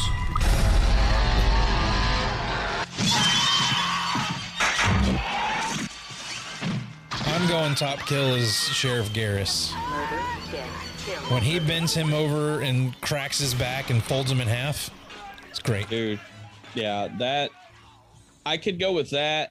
And when he pushes that face through the bathroom wall in the Mhm. RV, and it just makes the total impression, but along with the sound effects of it actually bending the metal. Yeah, it, it sounds like a can crushing or something. Like, I did like the humor of the one where they kill uh uh Sissy pulling her out of her shoes, and then he just totally twists your head all the way around and pulls it off. yeah, that's pretty good. I mean, that's when you know, like you said, Jason had always been, he was strong. He because he was a man, but he had that that quote unquote crazy strength. Mm. Uh, but I mean, the fact that he literally just twists your head off like a coke bottle, yep. you know, just takes it right off, you know. But uh, yeah, I had Sher- yeah Sheriff Garris and the RV death were my two my two tops. Yep.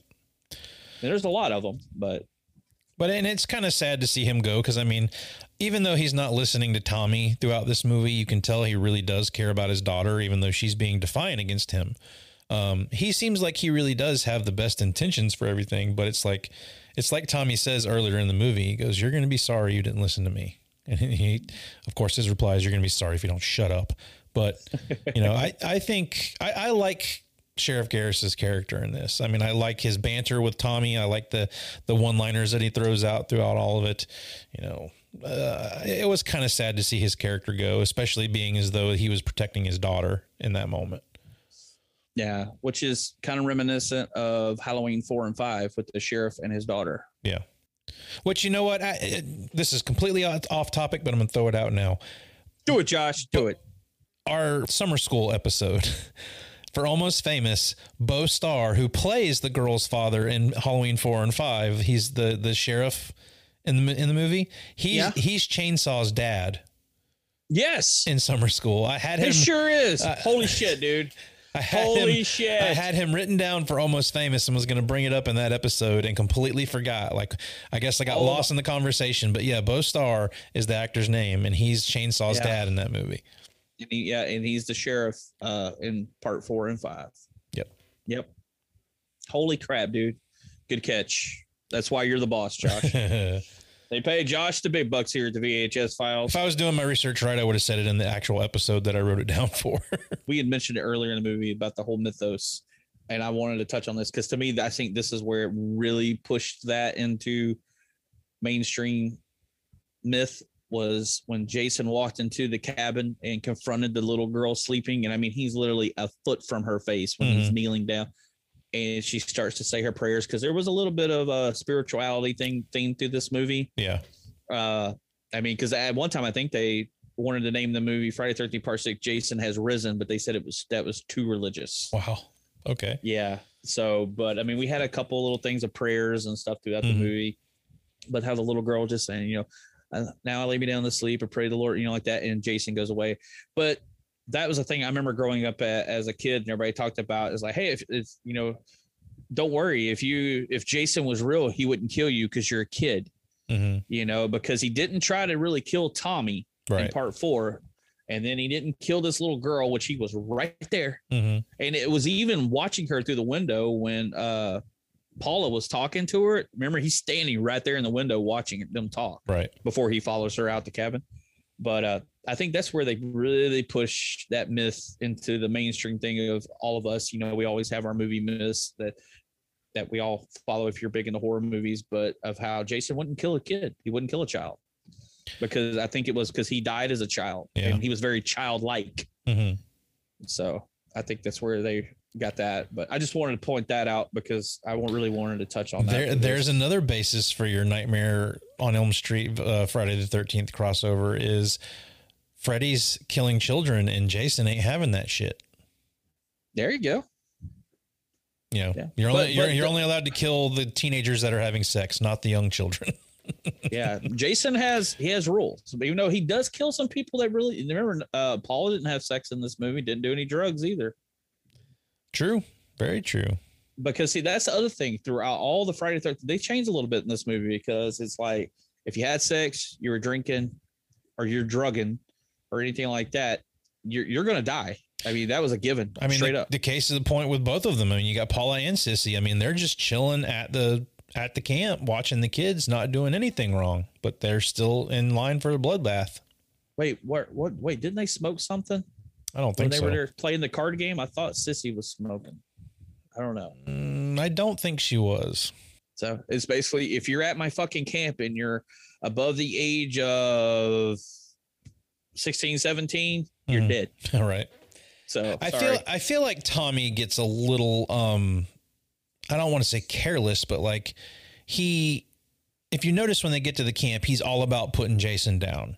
And Oh, he's he's kind of he's kind of mean to Megan from this point on. Like he's been trying to keep her out of it the whole time and and make sure she's not a part of it. He's like, you know, I need to do this myself. But when they get to the camp, he's very like um she says something about, you know, trying to find her dad and she's like, You're gonna be sorry. And he goes, I hope not, you know, or you know, something like that. But he he tells her to go back to the cabin with the kids. And I'm Yeah. thinking to myself, I'm like, what good is she gonna do at the cabin with the kids? He's like, go before it's too late. Like, she's not gonna be able to stop Jason. It's almost like he's sending her to her death in a way. It's like, what is she gonna do to protect those kids? but it ties to the myth of what we just said. Jason won't kill the kids. Maybe if she was there taking care of the kids, he sees her as doing what she should have been doing, what the counselor should have been doing when he drowned.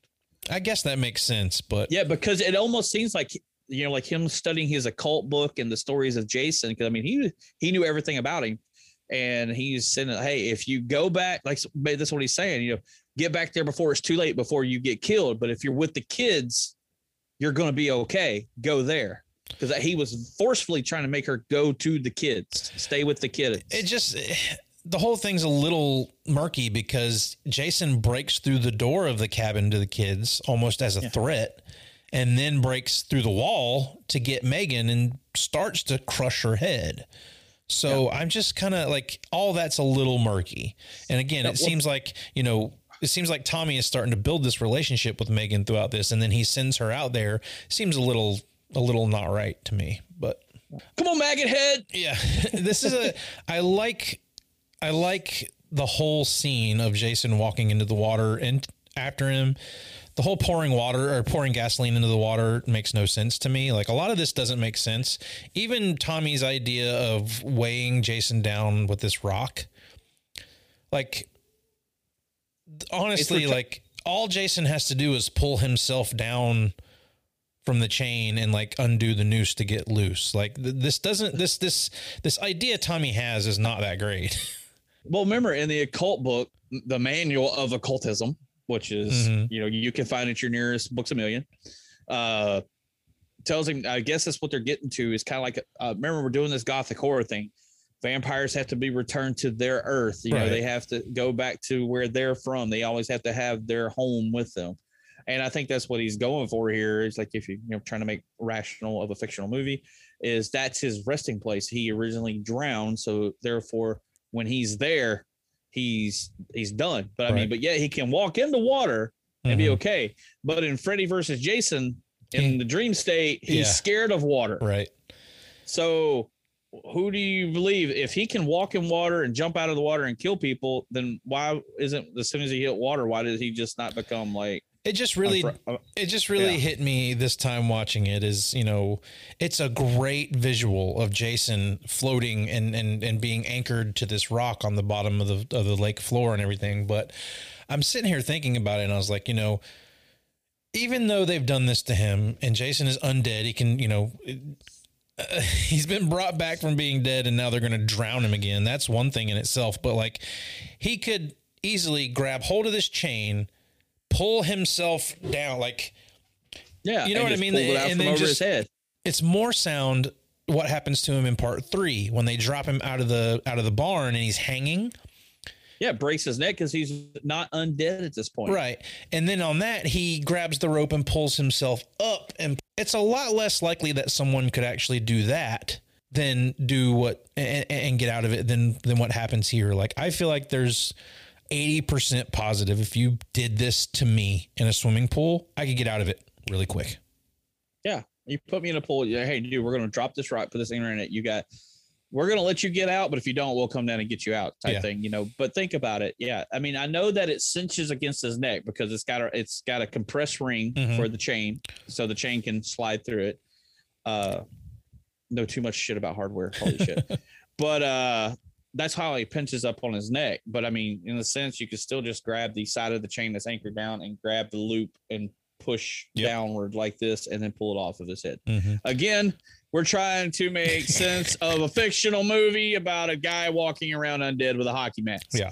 But I mean, and you get the whole thing with the gas on the water.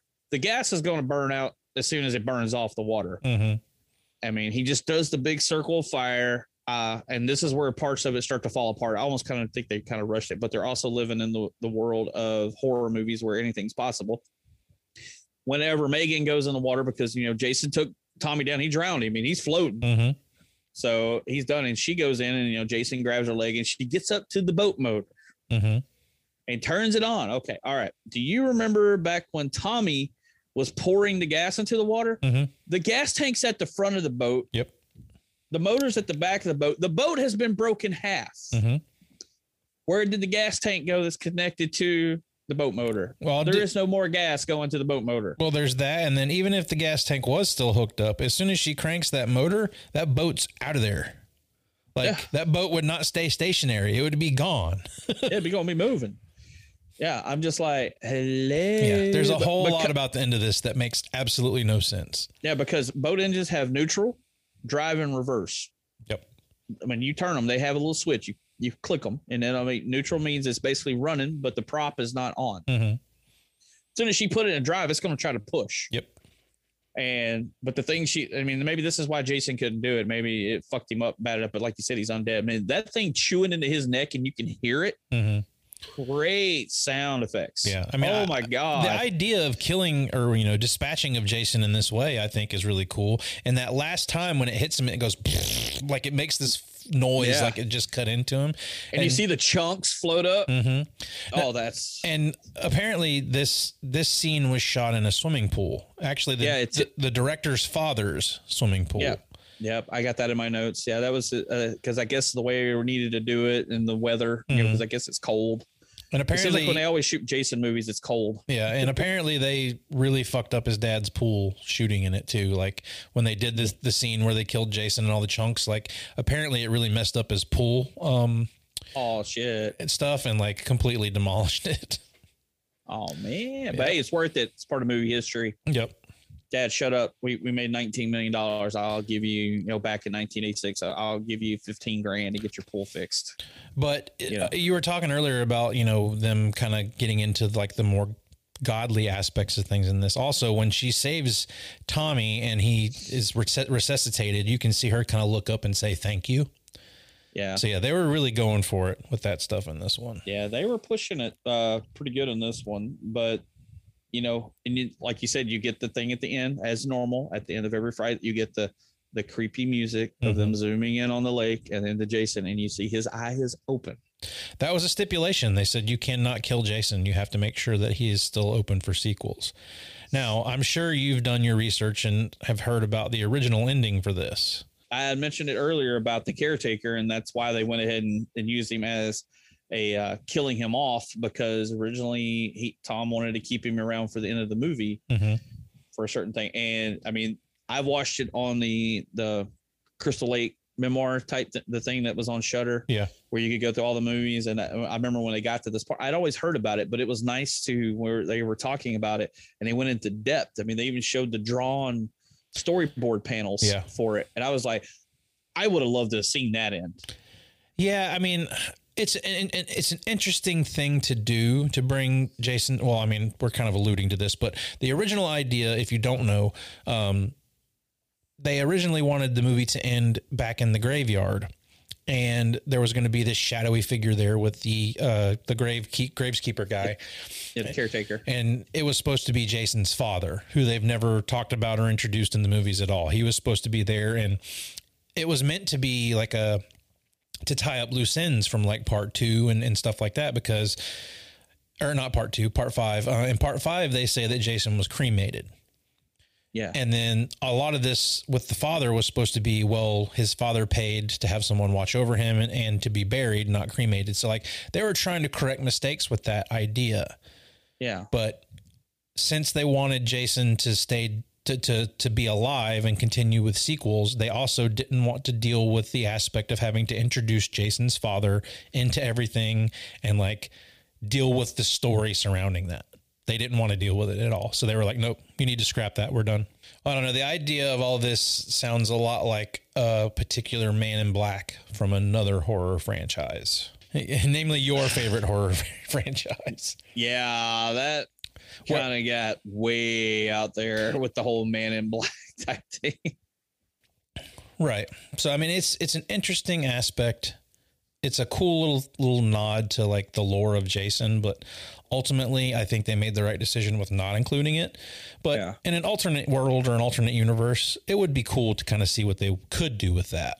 But but then we get the awesome freaking the man behind the mask yeah, I thought that it, I, remember that video when I was younger. I was like, oh wow, like that was really my first introduction to Alice Cooper. I think was that song. Oh man, shoot! I remember this song "Poison" and you know, uh, "School's Out," all See, that stuff like that. I never. like, I think I'd probably heard "School's Out," but I never knew that was Alice Cooper when I was a kid. No. but yeah, he did a lot of. He pretty much did the soundtrack for this whole movie. Yeah, I mean, there's there's the song when they're in the RV. That's not Alice Cooper, but pretty much every other song in this movie is Alice Cooper. But speaking of songs about movies, dude, Attention for this week's staff picks. Attention, this week's staff picks. I wanted to throw this out there because Josh recently, because we're talking about Friday the 13th, or sent these guys to me uh, from the band uh, Ice Nine Kills. Is that their name? Yeah. I have jammed it. I don't know if you guys out there listening know who these guys are, but they did a an album called The Silver Scream Final Cut where they talk about horror movies in every song. And they did a Friday the 13th. Yeah. dude, uh, they let's go back in time and have those guys do the music for this movie because Alice Cooper didn't cut it. That song, thank God it's Friday. That's a pretty cool little jam, man. I'm glad you uh, sent that over to me just in time for Friday the 13th. It's a pretty cool. They got some catchy ones there, and you got songs about Michael Myers, Pennywise, uh, The Shining, The Crow, movies we've talked about here on the show. Yeah. Yeah, they're pretty But- good, man. If you're into heavy stuff and you like the the novelty of them singing songs about horror movies, it's really entertaining to listen to these guys. Yeah, I mean, I thoroughly enjoyed it. I've definitely gonna listen through. Hey, they even did a uh, a cover of your favorite Michael Jackson song that Josh knows how to do the dance to. They did Thriller. Thriller, So- yeah. and honestly, like that's another cool aspect about those guys is they're bringing Thriller into this age to where you know kids that are going to be into their music are going to be like, "What is this song Thriller? What is the?" And they're going to go back and discover. Like, it's weird to think about that as a man in my forties who grew up with Thriller as a big part of my life. To know that like kids that are going to be listening to Ice Nine Kills probably have no idea the song Thriller Probably don't. they're not going to know anything about the song, the music video, or any of that stuff. And it's it's really cool that they like. I used to be very anti like doing covers like that. Like I and this oh, one. yeah. I like it. It's it's good, and but I like the fact that they did it just for the fact that they're bringing Thriller to a new generation with with it because the people that like that band are going to like that song for the fact that they did it, Yeah. and then that's going to be able to be like, oh well, let me go back and check out the original, and that could lead them to the music video and all that stuff. And honestly, like the the the YouTube video that I'm about to put up on YouTube really kind of delves into my love for Thriller a, a, a little bit. So if you, if you go to our YouTube page and watch that video, you'll see that I'm a big fan of that that song, that music video, everything. So I really like the fact that they did that and that it's on the album. Well, let's get to the good, the bad, and the ugly of Jason Lives. The good, the bad, the ugly. Hi. Eric's not here. I tried my best. I'm gonna go ahead and That hurt. knock mine out here real quick. Um, uh, the good here is the tongue-in-cheek feel of this movie. Uh, I love that they had fun with it. It is definitely the most fun Friday the 13th movie. I don't know if it's my favorite. Check out our TikTok to find out what my favorite one is, but it's definitely up there as far as fun for Friday the 13th. Um, I love the look of Jason in this movie. I think that's good. I like the setting. I like the look of the camp. All of that stuff is great here. Uh, the bad is the movie looks cheap. Um, watching it these few times, like the cinematography and the way it looks, looks very like sci-fi channel ish to me. um, Sharknado. not quite that bad, but then again, I I've only seen clips of Sharknado. I've never seen the movie, so. Um, another bad thing is Nancy, the kid, the little girl who's running around screaming the whole time. I think she's annoying, and I could do without her. And uh, the ugly is Cort's pants. They're fucking hideous. You ever heard of a sewing machine, kid? So, and I love Cort knows shit about Indian stuff with the rocks. Yeah, that that that scene of him talking about the that's brutal. It's absolutely brutal. And then the kids you brought up earlier, like they see straight through his bullshit. They're You like know, bullshit. If this is as exciting as it gets, we're in big trouble, dude. Those guys are great. Like I said, those Yeah. kids drop a couple of the best quotes through the whole movie. Yep. So my good, bad. I'm gonna shoot from the hip on these. Good, the nostalgia of the movie. I love Friday Thirteenth movies. I mean, they're they're not my favorite run like Josh. Josh loves the Friday Thirteenth movies probably as much as I do Halloween, but uh, I still think this is one of the better of the Friday Thirteenth movies. I mean, uh, Part Four probably still my favorite, uh, but Part Six is pretty good. It's it's up there. In the, I mean, shoot, how many movies is there now? Twelve. 12. total. Yep. Uh, it's definitely in the top five easily. Either maybe top four. I don't know. Since four is the good thing to go with, but uh, I still think it looked good. I mean, it for 1986, it's good. They had a three million dollar budget, but you always get that look from Friday 13th movies. They never looked like they were the big studio films, even though they were. They always had that grainy, like cheaper look to them. Well, that was They the thing. They, they were cheap to make and they had a good return. They are they were always cheap to make, brought in a good return. Yeah, exactly. So Uh, but yeah, just the enjoyable part of it. Uh, and I love the way Jason looks in this movie. Uh, like you said, it is kind of funny. He goes from looking haggard coming out of the grave to I literally just stopped by freaking Academy Sports and picked up a new hunting shirt Mm-hmm. and gloves and everything on the way to go kill everybody. Uh, but uh, my bad. Man, there's so many neat things I can nitpick. I hate nitpicking at these movies because I do love horror movies. I don't know. I don't know if I have a bad. I could go ugly with some of the kind of scenes that weren't needed. I, I, I know what I'm not even gonna do a bad this week, Josh. I'm just gonna go straight to ugly. The scenes with like the two people that weren't needed that got killed on the moped that were doing the proposal in the woods. Mhm. Uh, there's there's a few scenes in this movie you could totally do without. Yep. And uh, you had that scene. I, I don't think they really needed to kill the caretaker. Like you said, they were just throwing these in there because Paramount wanted a higher kill count. Uh, and that's I would say that's really about it. And the, the ugly part is fuck you, MPAA, Yeah. for fucking up these movies. I'm gonna go Mhm. with that. If I gotta throw a fuck you out there for this week, that's it.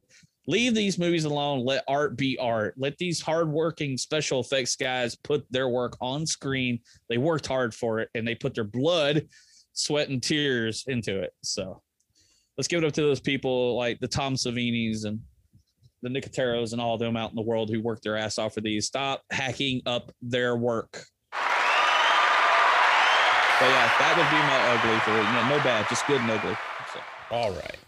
Well, that's going to do it for our discussion about Friday the 13th, Part 6 Jason Lives.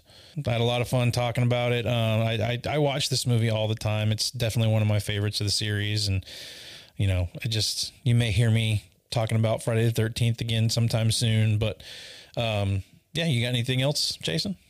I don't know. Yeah, if you guys are checking us out weekly here at the podcast, uh, start watching out for Josh throwing some sh- stuff up on uh, YouTube. Yep. Check out his fun TikTok videos. It's good stuff. So check it out there too. And uh, I hear there might be some like little giveaways coming up soon. Maybe we might be throwing something out there, something in the works for the listeners. Maybe. Maybe, maybe we'll have some more details on that coming up soon. But yeah, keep your ears open. If you listen to this show, there may be some free stuff coming your way, possibly. your ears and your eyes. Watch out for social media. We uh, are on Instagram, Twitter, uh, Facebook, and now TikTok. Go check out Josh randomly talking about any kind of movies he's watching. We're definitely about to start getting a lot more active on YouTube as well. So check that out. But until next time, be kind. Rewind! Get the fuck out! You've been listening to the VHS Files Presents The Horror Section. We drop new episodes every Friday, so make sure you're subscribed and leave us a rating and a review wherever you get your podcast. Interact with us on all social media platforms at VHS Files Podcast. Email us your questions, comments, and movie suggestions at VHSFilesPodcast at gmail.com. Thanks for listening, and we'll be back. Dude, I live in Texas. You gotta have a machete. And we're back. And we're back, folks. Yeah! How you doing? We're talking Jason here live on KILL. WKILL. Camp Crystal Lake. Just for you people out there, let you know the local police department has let us know that there is a mass maniac wandering around the lake. you may want to stay indoors. We're stupid here. Too much caffeine. Okay, where were we? Well- oh yeah, all right. Go ahead.